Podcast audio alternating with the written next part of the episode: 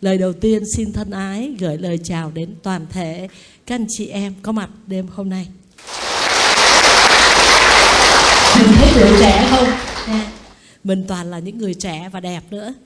Nếu mà các anh chị thấy có những cái hội chúng mà Hương Nhũ nói chuyện á thì toàn là những người khuyết tật.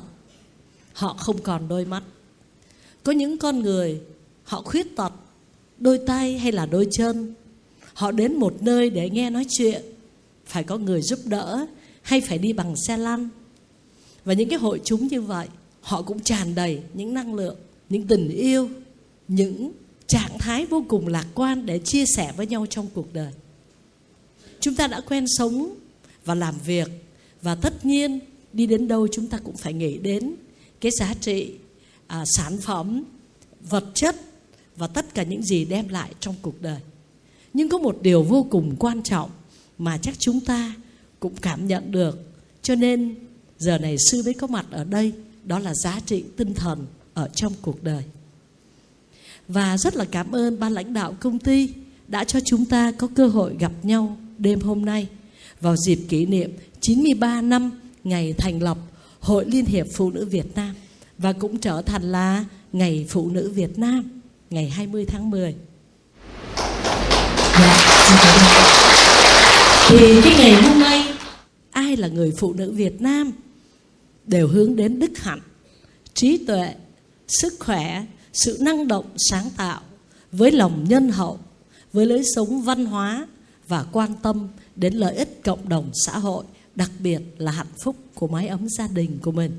Cho nên ngày hôm nay là một ngày vinh danh tất cả phẩm chất cao đẹp của những người phụ nữ Việt Nam mà ngoài đời gọi là đứng mày râu gì đó người ta cũng rất là là hãnh diện khi những người phụ nữ luôn là một cái mặt trời hạnh phúc trong cái mái gia đình thân yêu của chúng ta.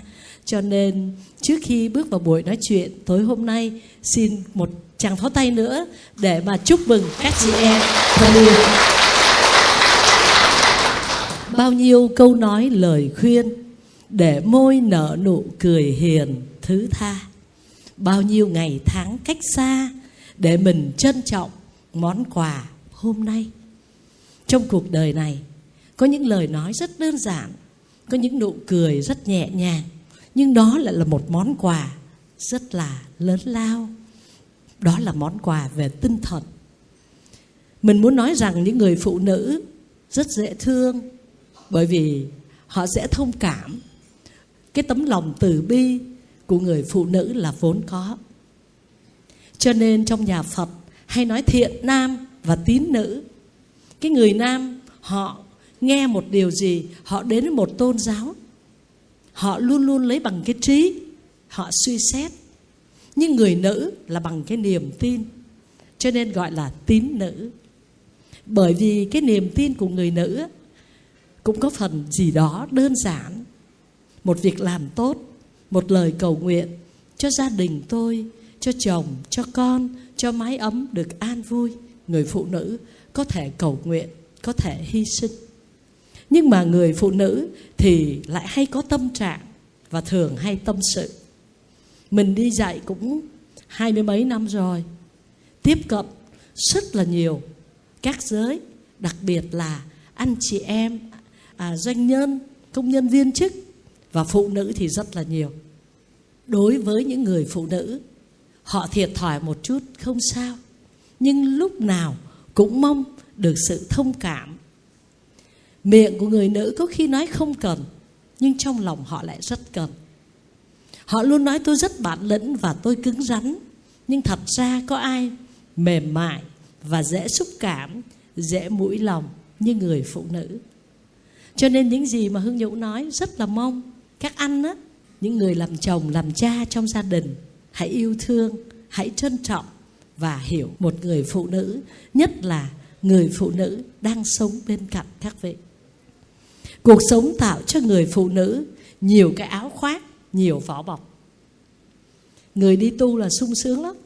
Có sao là sống vậy thôi, sống đơn giản lắm. Đó, tại vì cuộc đời của người đi xuất gia là sống bằng cái tâm, cái đức của mình có những điều nó không như ý, mình biết đó là nhân quả nghiệp báo. Điều như ý, mình cảm ơn cuộc đời, nhưng chẳng vui, bởi vì cũng không có bao giờ mà như ý mãi. Hôm nay như ý, rồi ngày mai sẽ không. Hôm nay không, ngày mai lại được. Cuộc đời nó cứ liên tục thay đổi như những dòng sóng trên đại dương. Mà ở ngoài đời đó, thì người phụ nữ lại phải gánh vác bôn ba nhiều cho nên, họ có rất là nhiều cái áo khoác, vỏ bọc. Nhưng tụ trung người phụ nữ vẫn là một cánh hoa. Một cánh hoa đẹp, mong đem hương sắc lại cho cuộc đời. Nhưng một người phụ nữ thì đôi khi lại nói hơi nhiều. Bởi vì sao?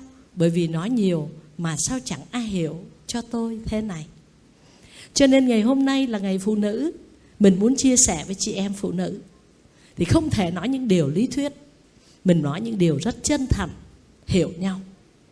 Cái khổ của người phụ nữ của chúng ta, đó là sống thường hay lệ thuộc vào mặt tình cảm. Ngày xưa khi đức phật cho con người ta xuất gia đứng vào tăng đoàn, thì đầu tiên là những người nam được đi xuất gia. Cho đến 12 năm sau, thì trong tăng đoàn mới có người nữ đi tu. 12 năm đầu chỉ có người nam đi xuất gia thôi đó là cái thời ở Ấn Độ cách đây mấy ngàn năm khi Đức Phật còn tại thế có nghĩa là khi thành lập tăng đoàn thì chưa có người nữ ở trong cái tăng đoàn xuất gia của người tu sĩ chỉ có các sư là sư tăng và cả một hành trình 12 năm như vậy mới bắt đầu có người nữ được xuất gia. Tại sao như vậy? Tất nhiên, người nữ làm sao mà có thể từ bỏ gia đình, sống không gia đình. Người nữ là gắn cuộc đời mình với chồng, với con và hy sinh tất cả. Đó là cuộc đời của người nữ đó. Cho đến khi bà Mahabasa Ba Đề là mẹ nuôi của Thái tử Tất Đạt Đa có nghĩa là mẹ nuôi của Đức Phật. Thái tử sanh ra được 7 ngày thì Ma Gia Hoàng hậu thác sanh gọi là sanh về cung trời đau lợi. Thì người nuôi Thái tử là mẹ kế bà Mahapasa Ba Đề. Cho đến khi Thái tử đi xuất gia tu hành thành đạo mà trở về thăm quê hương thì bà Mahapasa Ba Đề đã gần 80 tuổi rồi. Và bà cảm thấy rằng lúc đó bà là một hoàng hậu, trên là vua rồi tới bà, đầy quyền bính và sống trong cung vàng điện ngọc, nhung lụa. Nhưng tất cả những điều gì mà Đức Phật nói ra, bà cảm nhận rằng đây là chân hạnh phúc. Bởi vì Đức Phật về đã đem cho tất cả hoàng thân quốc thích, vua chúa, tất cả triều đình dòng kapilavastu Kati La về ở xứ Ấn Độ. Những cái điều vô cùng đơn giản và sâu sắc rằng cuộc đời này vốn có gì bền chắc lâu dài. Tất cả là vô thường, có rồi không, đến rồi đi. Cuộc sống này sanh già bệnh chết. Và chết không phải là hết, một cuộc hành trình luân hồi trong vô vàn kiếp sống. Cho nên cứ khi được mang thân người hãy sống thật tốt ngay bây giờ nếu mình sống tốt là mình được hạnh phúc mình được an vui cái nụ cười của mình ấm áp và mọi người trân trọng lời nói, trân trọng, lời chia sẻ, trân trọng tấm lòng chân thật của mình. Trong gia đình, mình cũng có đủ khả năng làm cho gia đình mình được an vui.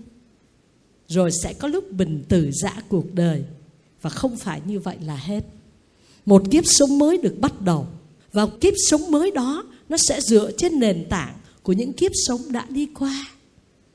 Cho nên nếu hôm nay ta sống không tốt, ta không chân thành ta tìm cái lợi mình để hại người. Ta gian dối quá nhiều. Ta sát sinh hại vật. Gian tham trộm cắp. Ta tà dâm dối trá.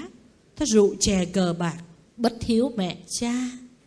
Nó để lại những cái dấu hành trong nhiều kiếp sống.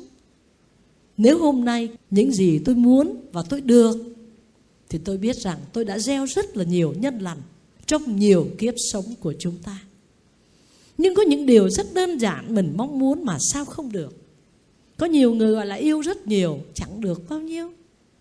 Có nhiều người hy sinh tất cả cho con, nhưng một câu nói tử tế của đứa con không có. Có những người, trời ơi, trời ở chẳng cân, người ăn không hết, người lần không ra. Và người ta than thân trách phận, trách móc cuộc đời, trách móc cuộc sống. Nhưng nếu chúng ta nghe lời dạy của đức phật, chúng ta hiểu con đường chân lý chúng ta không trách ai hết. Tất cả là ở chúng ta. Mà cái người mà buồn phiền, nước mắt nhiều nhất là người phụ nữ. Nếu chúng ta có một cái tuệ giác, chúng ta không có gì phải buồn phiền. Chúng ta chỉnh đốn lại, cân bằng lại cuộc sống. Xem lại, mình đã nói gì, suy nghĩ gì, làm gì. Mình cân bằng chuẩn mực lại, thì mình sẽ thay đổi đời sống của mình từng bước cho hôm nay và cho ngày mai. Không có cái gì ngồi cầu xin mà có. Không có gì có thể đánh đổi bằng nước mắt. Không có gì mà có thể đi đến chùa chiền rồi thắp nhang cầu xin mà được. Cuộc sống này, đó là một hành trình của nhân quả. Và sư nhắc lại là khi đức phật trở về kinh thành ca tỳ la vệ, nói lên bản chất cuộc sống này, sự thật của cuộc đời đó là nhân quả. Thì bà Mahabasa Ba Đề lúc đó là hoàng hậu, bà đã nảy lên một ý nghĩ, nếu tôi từ bỏ tất cả để có một đời sống thánh thiện, một đời sống của một con người sống cho tất cả, mà không có cái nhà của tôi, con của tôi, chồng của tôi, có được chấp nhận không? Và đức phật đã từ chối mà bà đã phải đi bộ 200 cây số đường một bà hoàng hậu đi với 500 công chúa, công nương, hoàng phi, mỹ nữ, cung tần, mà vết chân trần rướm máu trên 200 cây số đường để về Tỳ Sa Ly. Nơi đó Đức Phật đang an cư kiết hạ để xin cho bà được xuất gia. Mà phải ba lần Đức Phật mới đồng ý. Tại sao như vậy? Có phải là Đức Phật không bình đẳng không? Không. Ngài là một vị lãnh đạo tinh thần đầu tiên trên thế giới, đã cho sự bình đẳng giữa nam và nữ, cho người nữ xuất gia bởi vì trước đó không có một tôn giáo nào có bóng dáng của người nữ người nữ hoàn toàn sống ở trong một tâm trạng lệ thuộc, giống như là chúng ta cũng nhìn thấy những người phụ nữ ở trong quá khứ người phụ nữ trong thời trung cổ, người phụ nữ trong thời phong kiến luôn luôn giống như là một công cụ để sinh con, đẻ cái và không được làm chủ trong cuộc đời. Nhưng mà chính Đức Phật đã cho bà Mahabasa Ba Đề và 500 người nữ đi xuất gia. Đó là chuyện đầu tiên để thấy rằng Đức Phật rất thương người nữ. Chứ nếu không trong tăng đoàn chỉ có tăng thôi. Mà trước đó cũng không có một cái tôn giáo nào mà có người nữ đi tu. Chẳng hạn như đạo Bà La Môn đó, đạo của ấn độ thờ cúng vệ đà thì người nữ chỉ có hầu ở bên ngoài chứ không bao giờ bước, bước chân vào đền nữa chứ đừng có nói mà làm người tu cho nên sau ba lần từ chối để cho người nữ biết rằng đường tu từ bỏ cái của mình. Cái ngã không phải là dễ. Và bà Mahapasa Bà Đề đã được Đức Phật chấp nhận.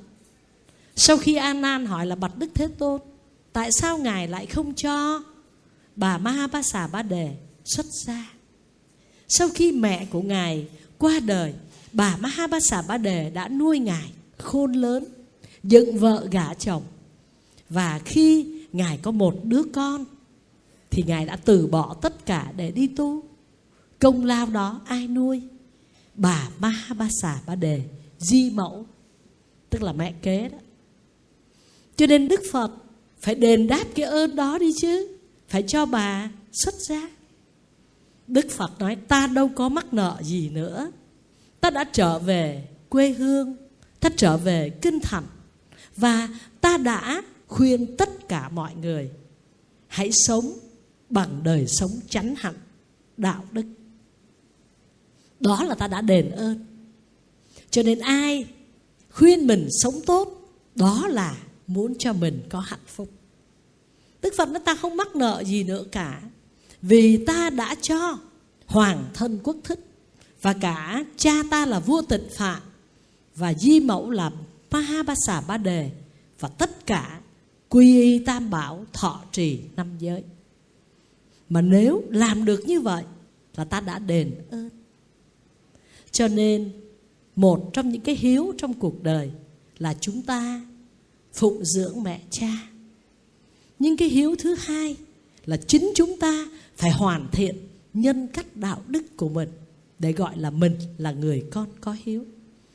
Nhiều khi mình lo cho cha mẹ mà con người mình vào tù ra khám khổ đau thì cha mẹ cũng đâu có hạnh phúc gì và một cái hiếu thứ ba rất quan trọng.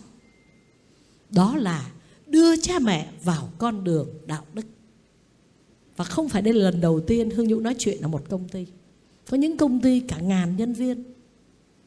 Họ muốn hướng dẫn cho anh chị em nhân viên, cán bộ, khách hàng đều hướng đến đời sống có đạo đức. Bởi vì có tâm đức, có trí đức, có tuệ đức thì luôn luôn có hạnh phúc mặc dù đã là một công ty kinh doanh, người ta luôn luôn đưa ra sản phẩm, đưa ra giá trị vật chất, tài chánh, làm cái đích để mà phấn đấu. Nhưng dù cho chúng ta sống trong nhung lụa, mà tâm chúng ta không có an, chúng ta vẫn khổ đau. Do đó, phụ nữ có an không? Một cái vấn đề rất hay mà vững vàng điểm tựa ở đây là cái gì? Chắc chắn là phải có vật chất và tinh thần. Thì cái điểm tựa không chỉ cho phụ nữ, mà cho cả nhân loại, đó là đạo đức. Nếu chúng ta không thể sống với tình thương và đạo đức, chúng ta luôn luôn bấp bênh, rồi hết cái khổ đau này đến khổ đau khác. Cảm nhận được cuộc sống này là vô thường, biết được tất cả chỉ tạm bợ cho nên, bà Mahapasa Ba Đề đã quyết định xin Đức Phật đi xuất gia cùng với 500 hoàng thân quốc thích của người nữ. Và đó là lần đầu tiên những người nữ chính thức đứng ở trong tăng đoàn. Và Đức Phật nói, người nữ có đầy đủ tư chất, sự tinh tấn, đạo đức và trí tuệ. Người nam đắc thánh quả gì thì người nữ cũng đắc những thánh quả y như vậy. Nếu người nam có thể đắc được thánh quả cao nhất là a la hán thì người nữ cũng có thể đạt được như vậy. Tức đức phật khẳng định sự bình đẳng về về mặt trí tuệ. Có thể nói rằng, một trong những vị bậc đạo sư trên thế giới khẳng định cái sự bình đẳng giữa nam và nữ, đó chính là đức phật và trong phật giáo đại thừa có hình tượng quán thế âm. Đó là mẹ hiền quán thế âm. Đó cũng là một hình tượng khẳng định cái tâm từ bi và trí tuệ của bậc giác ngộ ở trong người nữ, thể hiện có hình tượng quán thế âm. Cũng là bồ tát quán thế âm, mà cũng là phật quán thế âm. Nhưng mà hình tướng của một người nữ trong phật giáo đại thừa để thấy rằng bình đẳng không có sự. Hơn thua, không có sự. Kém cỏi trong cái đời sống trí tuệ. Tuy nhiên, về tư chất, về tính cách là khác nhau. Cho nên 12 năm sau, người nữ mới đi xuất gia. Và ở đây, chúng ta cũng sẽ thấy rằng người nữ có thiên chức khác, người nam có bổn phận khác. Và mình không bình đẳng trong vấn đề thiên chức. Mình không bình đẳng trong tính cách. Mình bình đẳng về trí tuệ, về tâm từ bi, về đạo đức sống. Nhưng nam và nữ đều có những khuynh hướng riêng để thể hiện cái giới tính của mình. Và sư nhắc lại, người nữ bởi vì mềm mại, bởi vì nhiều yêu thương cho nên thích được yêu chiều. Cuộc sống tạo cho người nữ nhiều cái vỏ bọc, bởi vì họ cần phải tồn tại. Cho nên khi thế này, khi thế khác, nhưng thật ra cũng rất là mềm mại, đôi khi là yếu đuối. Do đó, cái khổ của người phụ nữ đó là sự lệ thuộc về mặt tình cảm. Người phụ nữ khi mà họ yêu thương, họ để cho cái tâm trạng của mình vui buồn lệ thuộc vào đối tượng. Nếu người chồng, người yêu, người bạn đời vui, họ vui. Người chồng, người bạn đời buồn phiền, họ buồn phiền. Họ không làm chủ được cảm xúc của mình. Vì sao? Bởi vì người phụ nữ, nếu không có đủ tình yêu đối với bản thân, thì thường rơi vào một cái thứ tình yêu gì? Lệ thuộc. Tìm kiếm từ bên ngoài và đó là một vòng lẫn quẩn rất là tệ hại. Cho nên người nữ khổ đau nhiều. Việt nam có câu, trai năm thê bảy thiếp, gái chính chuyên một chồng. Đó là thời phong kiến. Lời phật dạy cũng như cái pháp luật của nhà nước việt nam là đời sống một vợ, một chồng. Nhưng mà cái câu gái chính chuyên một chồng có thể nói rằng khi mà đặt tình cảm vào đâu, thì người phụ nữ gần như lệ thuộc vào chồng, lệ thuộc vào con, lệ thuộc vào hoàn cảnh. Chủ đề phụ nữ có an. Vì vậy, cần phải làm sao tìm lại cái an lành thật sự của mình. Chứ hôm nay mình được, cái điều này mình vui, mai không được cái hết an sao? Hôm nay mình được như ý, mình hạnh phúc, mai không được như ý, mình buồn sao? Cho nên phụ nữ có an thì an nhờ điều gì? Kính thưa toàn thể hội chúng, ở mỹ, hiện nay có hơn 40 triệu người trưởng thành, mắc chứng rối loạn, âu lo. Đa số những người nghiên cứu về tâm lý, họ đồng ý rằng người phụ nữ luôn có tâm trạng lo lắng gấp rưỡi người đàn ông, thậm chí gấp đôi người đàn ông.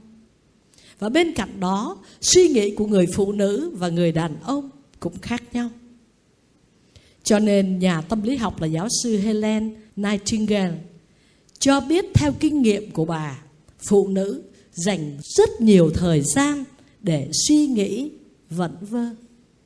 Buồn là bắt đầu suy nghĩ vẩn vơ, nhớ về quá khứ, vọng tưởng tương lai, buồn phiền hiện tại. Trong khi người nam có xu hướng tập trung vào giải quyết ngay vấn đề cần phải xử lý. Do đó, muốn có an phụ nữ chúng ta cần học cách sống ngay trong hiện tại, bây giờ và ở đây. Chúng ta cần phải sống ngay bây giờ và ở đây.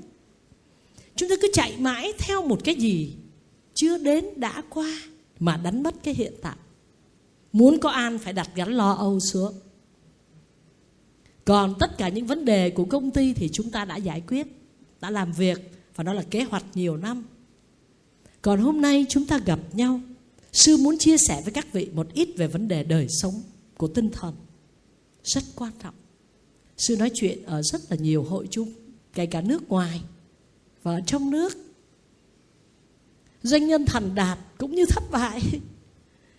Phụ nữ hạnh phúc cũng như phụ nữ không hạnh phúc. Rất nhiều đối tượng. Và một trong những điều làm con người ta bất an là con người ta đánh mất hiện tại. Ngồi đây sử dụng điện thoại, lát về thì lại gọi điện nói, nãy nãy sư nói gì mày? Tao mắc mắc này mắc kia tao cũng không nghe nữa. Rồi tối nay mất ngủ, thì uống thuốc ngủ vô, sáng dậy muộn, rồi mệt mỏi mệt mỏi, chuyện này chồng chất chuyện kia. Người phụ nữ luôn luôn lo âu, gấp đôi đàn ông. Ở đây mình đang nói những con người hay buồn khổ hay lo âu. Bởi vì họ không có xu hướng tập trung vào giải quyết những vấn đề cần giải quyết. Và lo rất là nhiều thứ, rất là buông lung. Nhà phật gọi là phóng túng. Cuộc đời mình hay nói chuyện là gì? Là bao đầu chuyện gì cũng có mình hết. Và gì mình cũng quan trọng hết. Cái gì cũng phải có mình mình giải quyết mới được ủa, việt nam có câu tục ngữ gì? Không có mở, chợ vẫn đông không có vấn đề gì cả. Nhưng chúng ta luôn thấy mình rất quan trọng. Mà quan trọng thiệt, cho nên khổ suốt đời. Tôi tôi mới làm, chờ tôi nghe, chờ tôi. Thì tôi làm. Chờ tôi nha chờ tôi mới mới mới khai mạc đấy. chờ tôi mới mới mở cái máy đó nghe. Chờ tôi mới nêm cái món ăn đó nghe. Chờ tôi mới mặc đồ cho con nghe cái gì cũng chờ tôi vì tôi quan trọng. Cho nên tôi bao đồng và tôi khổ suốt. Mà người nam họ sẽ không như vậy thì mình trách móc họ.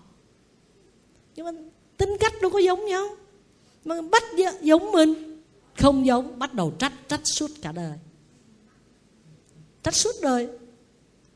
Trí tuệ, đạo đức đức phật nói, nếu đã tu tập, không có sự bất bình đẳng trong trí tuệ, trong đạo đức. Nhưng tính cách của người nữ và người nam khác nhau. Và do vậy, chúng ta cần bớt lệ thuộc. Mình lệ thuộc chồng, lệ thuộc con và lệ thuộc cái bản ngã rất to của mình. Tôi là quan trọng nhất. Nhưng mà thật sự người phụ nữ quan trọng thiệt. Có phụ nữ mới có cái thế giới này chứ. Kể cả những ông to nhất trên đời này cũng phải, người phụ nữ sanh ra cũng phải có mẹ nhưng người phụ nữ cũng sẽ có những cái điều tự làm cho mình luôn lo âu và khổ đau trong cuộc đời. Như vậy, sư muốn giúp gì cho các vị? Có những người luôn luôn sống tự ti. Họ làm được rất nhiều thứ. Họ vẫn cảm thấy mặc cảm. Họ vẫn cảm thấy không hạnh phúc. Họ vẫn cảm thấy thua thiệt. Có những người phụ nữ thì rất tự tin bước ra là đẹp. Bước ra là nói là hấp dẫn được số đông. Nhiều người nghe, nhiều người ca ngợi, khen xinh đẹp, khen tài năng. Và những người phụ nữ thì âm thầm, lặng lẽ. Như vậy, làm sao để có tự tin và lạc quan với cuộc sống? Hình ảnh nào của người phụ nữ là gọi là lý tưởng trong mắt của người nam? Đức phật dạy, có năm đức tánh nếu một nữ nhân có, thì tất nhiên họ gọi là người phụ nữ có phúc báo. Là người nữ đó phải có năm đức tánh có nhan sắc, có tài sản, có giới hạnh, không lười biếng và có thể sinh con. Ngược lại, không nhan sắc, không tài sản, không giới hạnh, không sinh con thì đó là những người nữ rất bất hạnh. Đức phật nói thẳng, như vậy, trong năm điều đó, những người phụ nữ có được điều gì? Không nhan sắc nhưng cũng dễ nhìn mà. Ok mà. Tự biết làm đẹp cho mình mà, tươm tất mà, tháo vát mà, tài năng mà. Và đâu cần phải chinh phục cả thế giới.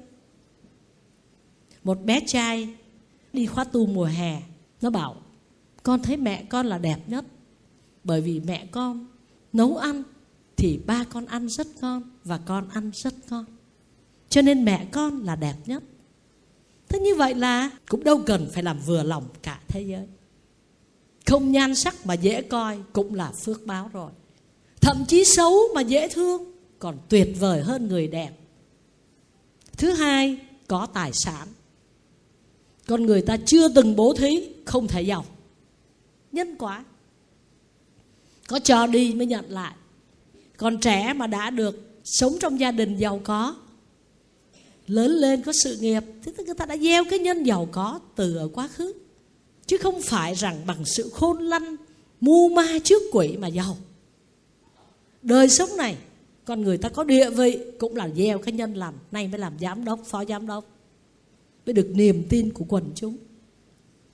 Người ta giàu có có nhà, có cửa, có vườn, có đất đai, có tài sản là người ta đã từng gieo nhân, sống biết nghĩ đến người khác, nay mới có của cải.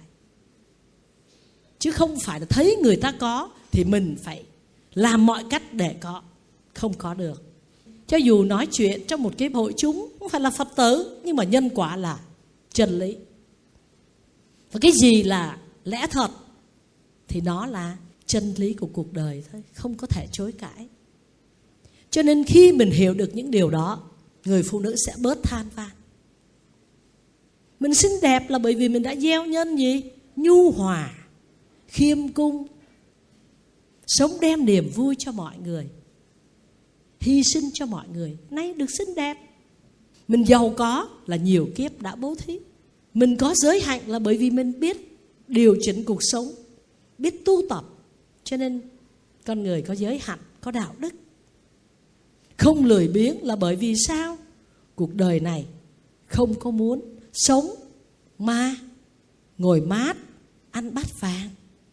Phải làm việc, phải phụng sự, cống hiến. Sinh được con con là nhân duyên. Không có duyên thì không có con, có duyên mới có chồng, hoặc là có duyên mới đi tu hồi học chung trong lớp.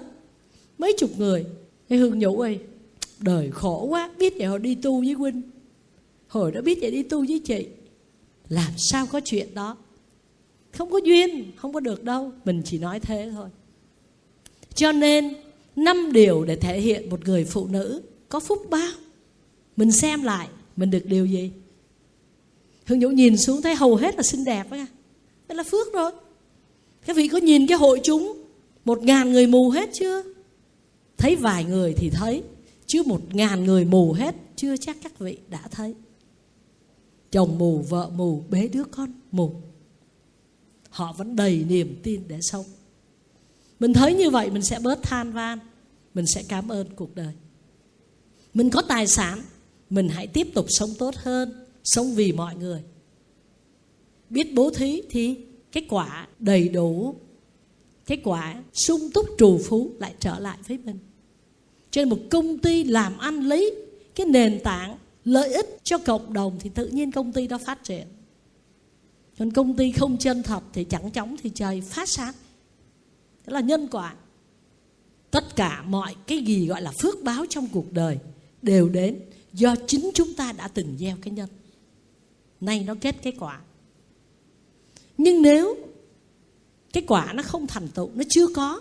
Chẳng hạn như mình rất khó khăn, mình không xinh đẹp, không có con hay có con rất khó nuôi, khó dạy, vân vân và vân vân, thì mình phải điều chỉnh cuộc sống của mình, chứ không để một kiếp sau còn tệ hại hơn. Các vị nghe chữ luân hồi không? Ai mà trong nhà phật mới nghe câu nhân quả luân hồi? Luân là bánh xe, hồi là quay đi quay lại, không bao giờ chết mà hết. Cho nên lấy cái tự tự để giải quyết cuộc sống. Không bao giờ giải quyết được. Còn đau khổ hơn rất nhiều cho những kiếp sống sau. Vì vậy, có thể nói, những người phụ nữ có đức hạnh, có nhan sắc, có tài sản, sinh được con trai, con gái, cho gia đình lại siêng năng, tháo vát. Đức phật dạy đó là người phụ nữ lý tưởng rồi. Mà năm điều mình có thiếu một điều vẫn còn bốn thiếu hai vẫn còn ba. Thiếu ba vẫn còn hai. Mà thiếu bốn thì vẫn còn một. Mà thiếu hết cả năm thì sao? Thì vẫn còn được thân người, được nghe những điều tốt đẹp. Cuộc đời này chẳng có gì để gọi là phải bi quan, bởi vì vận mệnh ở trong bàn tay của chúng ta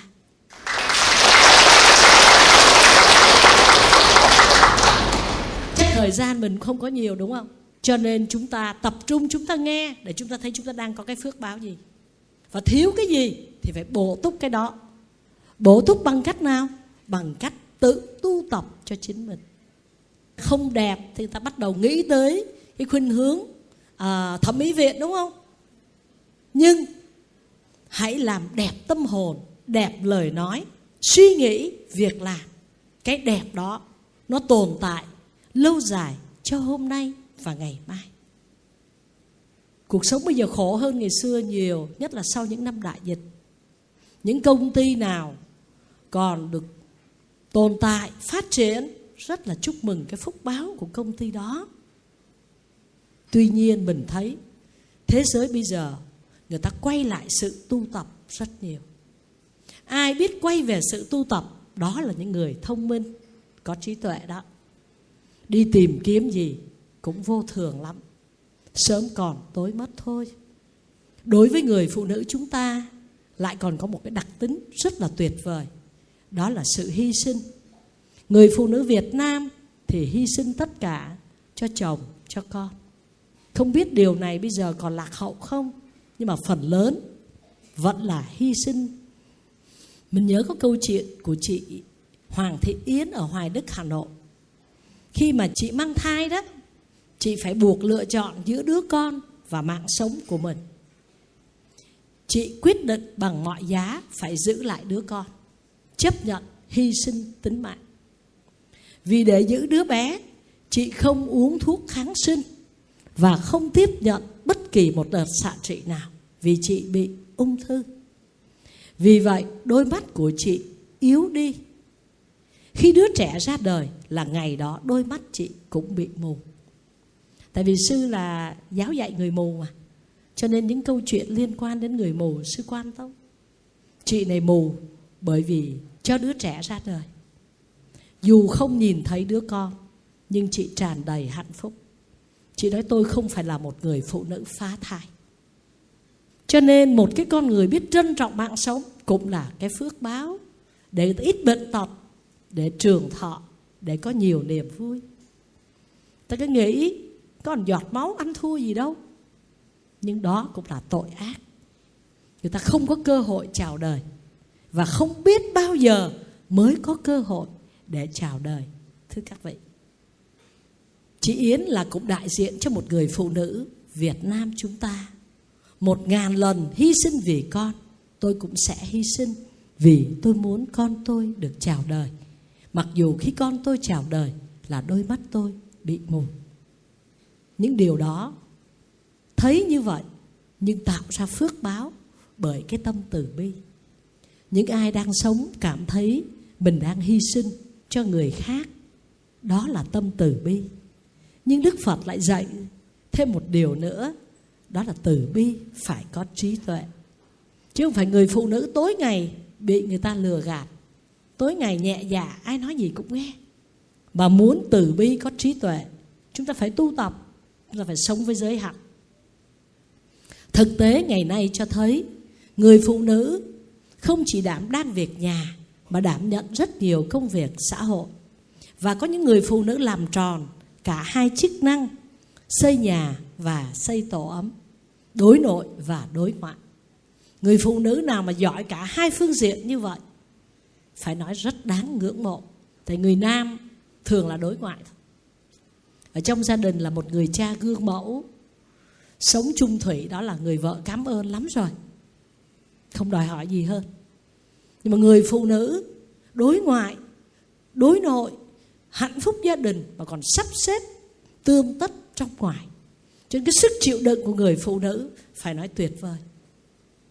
Người phụ nữ chỉ mong cái người bạn đời của họ lo cái việc ở bên ngoài, trở về nhà. Đi đâu thì đi sư hay nói đó, ta về muộn, đừng có buồn, đừng có giận, có về được rồi. Đấy. Rồi là gì? Trung thủy, thế là người phụ nữ, thấy là đủ. Và đôi khi, cái điều đơn giản đấy cũng không có nữa chứ. Cho nên người phụ nữ sức chịu đựng rất lớn. Mẹ ăn đi mẹ. Thì, thôi con ăn đi mẹ không đói. Ăn ăn đi, em ăn rồi, có khi em cũng chưa ăn. Đó là người phụ nữ. Món này ngon sao mẹ không ăn? Mẹ có thích món đó đâu. Nhưng mà thật sự mẹ nhường cho con. Sao mẹ chưa ngủ mẹ còn làm? Con ngủ đi, mẹ chưa mệt mà. Thật sự mẹ phải làm thêm.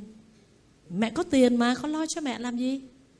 Mẹ không quen sống nhàn nhã, con đừng lo cho mẹ con đừng lo, mẹ không đau, mẹ không mệt, mẹ không yếu. Lúc nào người phụ nữ cũng gắn hết. Nhưng mà cái sức chịu đựng của người nam, cái người nào mà chịu đựng, mà không đau, mà không đói, mà không khát, có mà ít. Đau là họ la trước, mệt là họ nói trước, và hết sức rồi phải nằm thẳng cẳng ra nghỉ ngơi, đừng đụng tới tôi. Để mai tôi còn đi làm việc. Chứ mà người nữ là kham nhẫn, chịu đựng có khi cả một cuộc đời. Cho nên cái mà để vinh danh người phụ nữ là cái sức chịu đựng. Nhưng mà mình chịu đựng, mình phải có an. Cái an của mình đó là mình thấy rằng mình đã sống rất tốt. Mình đã suy nghĩ rất tốt, mình đã làm rất tốt, thì không có lý do gì mình phải khổ đau. Có nhiều người nghĩ là mình tạo ra những đứa con, cái mái nhà, rồi mọi thứ trong gia đình mình nghĩ tất cả là của mình. Nhưng mà không phải như vậy đâu, thưa các vị. Không phải là của mình đâu. Cái gì nó cũng phải là nhiều cái duyên. Nó mới hình thành. Nó phải có nhiều cái duyên lắm, mình mới gặp nhau hôm nay. Nó phải có nhiều cái duyên lắm thì mới có một gia đình, có vợ chồng, có con cái. Nhưng mà thường thì người phụ nữ luôn luôn nghĩ rằng, con tôi, chồng của tôi tài sản của tôi. Và đó là làm cho người phụ nữ khổ đau. Bớt cái đó, bớt của tôi xuống. Đức phật dạy chúng ta cái gì nó cũng do nhiều duyên, nó mới đến với mình. Cái thân này nè, nó phải đủ duyên nó mới sống. Bây giờ sư đang ngồi nói chuyện là sư cũng phải là thở, phải không? Đất, nước, gió, lửa. Thở ra thở vô là gió đó. Hơi ấm trong người là lửa thịt nè, thức ăn là đất nè, nước nè, máu nè, bốn yếu tố. Nhưng bây giờ không thở được thì chết. Thiếu một yếu tố là thân mạng này không còn. Đời sống của chúng ta cũng vậy. Khi thiếu một duyên thì cái chuyện đó sẽ không thành tựu. Chúng ta đừng nhất thiết rằng phải là như vậy, phải là như kia. Cho nên nếu chúng ta tạo ra đứa con, nuôi nó, khôn lớn, ăn học, trưởng thành. Nó có cuộc đời và nhân quả của nó. Chứ không phải cha mẹ quyết định cuộc đời của nó. Nó cũng có nhân của nó nó tạo ra cái quả của nó. Mình đã dạy những điều gì tốt nhất? Không có gì ân hận. Tôi đâu để con tôi đói khát. Tôi đâu để con tôi thiếu thốn. Tôi đâu để con tôi thất học còn cuộc đời là của nó. Nhưng mà người mẹ ôm luôn. Con phải vơi con phải vơi và không thì người mẹ khổ. Vậy người mẹ có an không? Không an. Vì sao? Người mẹ nghĩ tôi phải quyết định đời của con tôi. Nhưng nó có nhân quả của nó. Nó tạo ác nghiệp nhiều kiếp, nó phải khổ. Nó tạo thiện nghiệp, nó sẽ được sung sướng. Còn ta ta cũng phải có cái hành trang ta tu tập cho chính bản thân ta. Đồng ý chứ? đồng ý là mình phải quyết định tương lai của con mình. Con phải lấy người này, con phải làm nghề này, con phải vầy phải vầy. Phải làm như mẹ, phải làm như mẹ. Cố chấp, khổ đau. Mỗi con người có nhân quả nghiệp báo của mỗi một con người. Trong các cuộc nói chuyện và hạnh phúc gia đình, nhiều người đàn ông cho rằng những bữa ăn là sợi dây gắn kết các thành viên trong gia đình. Nhưng ngày nay, rất nhiều chị em đã sao lãng. Phụ nữ hiện đại sao lãng bữa ăn gia đình. Trên thực tế, nhiều phụ nữ không hiểu được tầm quan trọng của cái bữa ăn gia đình, cho nên đánh mất đi cái hơi ấm hạnh phúc. Mình chờ một năm, có cái ngày nào đi du lịch chung với hạnh phúc là tiêu hạnh phúc phải mỗi ngày được xây dựng. Chứ đừng đợi ba tháng hè, con nghỉ hè rồi vợ chồng mới đi chơi với nhau. Còn 9 tháng kia, dư sức, có những sự đổ vỡ, những sự gian dối, những rạn nứt xuất hiện. Bởi vì chúng ta không chú trọng bữa ăn gia đình, không chú trọng sự gắn kết yêu thương. Việc dạy học cho con cái không có nghĩa là giảng oran cả giờ đồng hồ. Mà nói những gì cần nói, cho đứa con ý thức được cái việc học, ý thức được cái mái ấm trong gia đình. Người phụ nữ là người giữ lửa trong nhà. Một số người đàn ông hết giờ làm việc, không muốn trở về nhà. Họ lao vào hàng bia quán nhậu vì thấy về nhà chẳng có gì vui. Người phụ nữ cứ nói nhiều hoặc là nói, tôi làm từ sáng tới giờ, còn anh thế này, anh thế kia. Tôi đã nói, thiên chức hai người khác nhau. Chỉ mong người nam trung thủy, lo cho con, biết lo cho gia đình. Mình bớt yêu cầu. Người nam cũng vậy, bớt đòi hỏi người vợ. Nhưng cái yêu cầu tối thiểu để có hạnh phúc trung thủy, tin tưởng nhau. Những cái điều đó nó rất căn bản, nhưng mà mình lại không có mình lại hoa hòe kỷ niệm 20 năm ngày cưới 30 năm ngày cưới, toàn là đồ giả không? Chụp hình, chụp đồ, đưa lên màu xanh sắc đỏ, nhưng chả có thật. Hạnh phúc phải được xây dựng từng ngày. Chìa khóa để thành công và hạnh phúc là sự cân bằng trong cuộc sống. Có những người phụ nữ suốt ngày trưng diện đẹp và ở ngoài đường. Thấy như vậy không có hạnh phúc.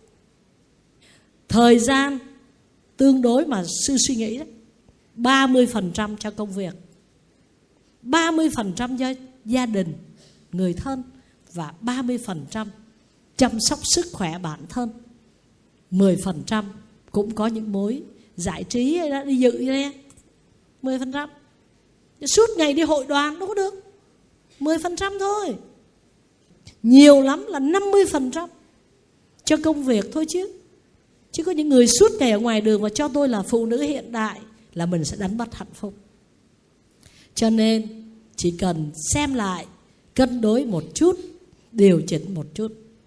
Cũng có những người suốt ngày ở trong bếp và cảm thấy mình là một người phụ nữ đảm đang. Tự mình đánh mất cuộc đời của mình. Trong bếp suốt ngày.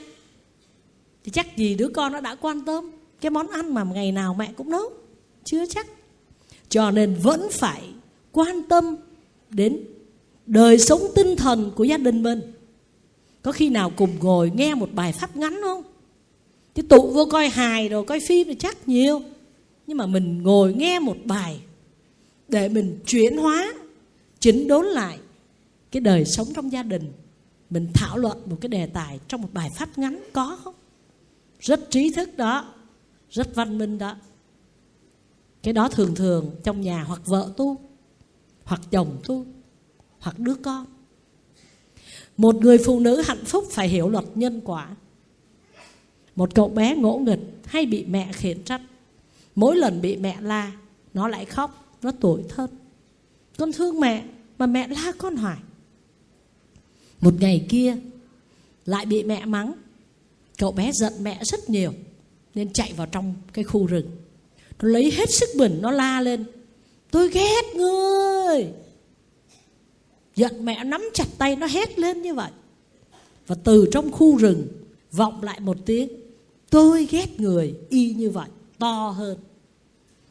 Đứa bé hết sợ, chạy về, ôm mẹ khóc nức nở. Mẹ ơi, cả một khu rừng nói, ghét con. Người mẹ dắt con trở lại khu rừng. Bây giờ con hét to lên đi. Tôi yêu người đứa bé hét lên, tôi yêu người! Và rừng vang lại, tôi yêu người! Người mẹ giải thích cho con, đó là định luật trong đời sống của chúng ta. Cho đi điều gì, nhận lại điều đó. Nếu con thù ghét người nào, người đó cũng thù ghét con. Mặc dù miệng con nói con thương, mà tâm con không thương, thì cái năng lượng tiêu cực bên kia vẫn đón nhận được. Cho nên mới có cái loại người chót lưỡi đầu môi. Mở miệng nói hay mà không ai thích. Tại vì người ta cảm nhận đây là dối trá. Cảm nhận được không các vị?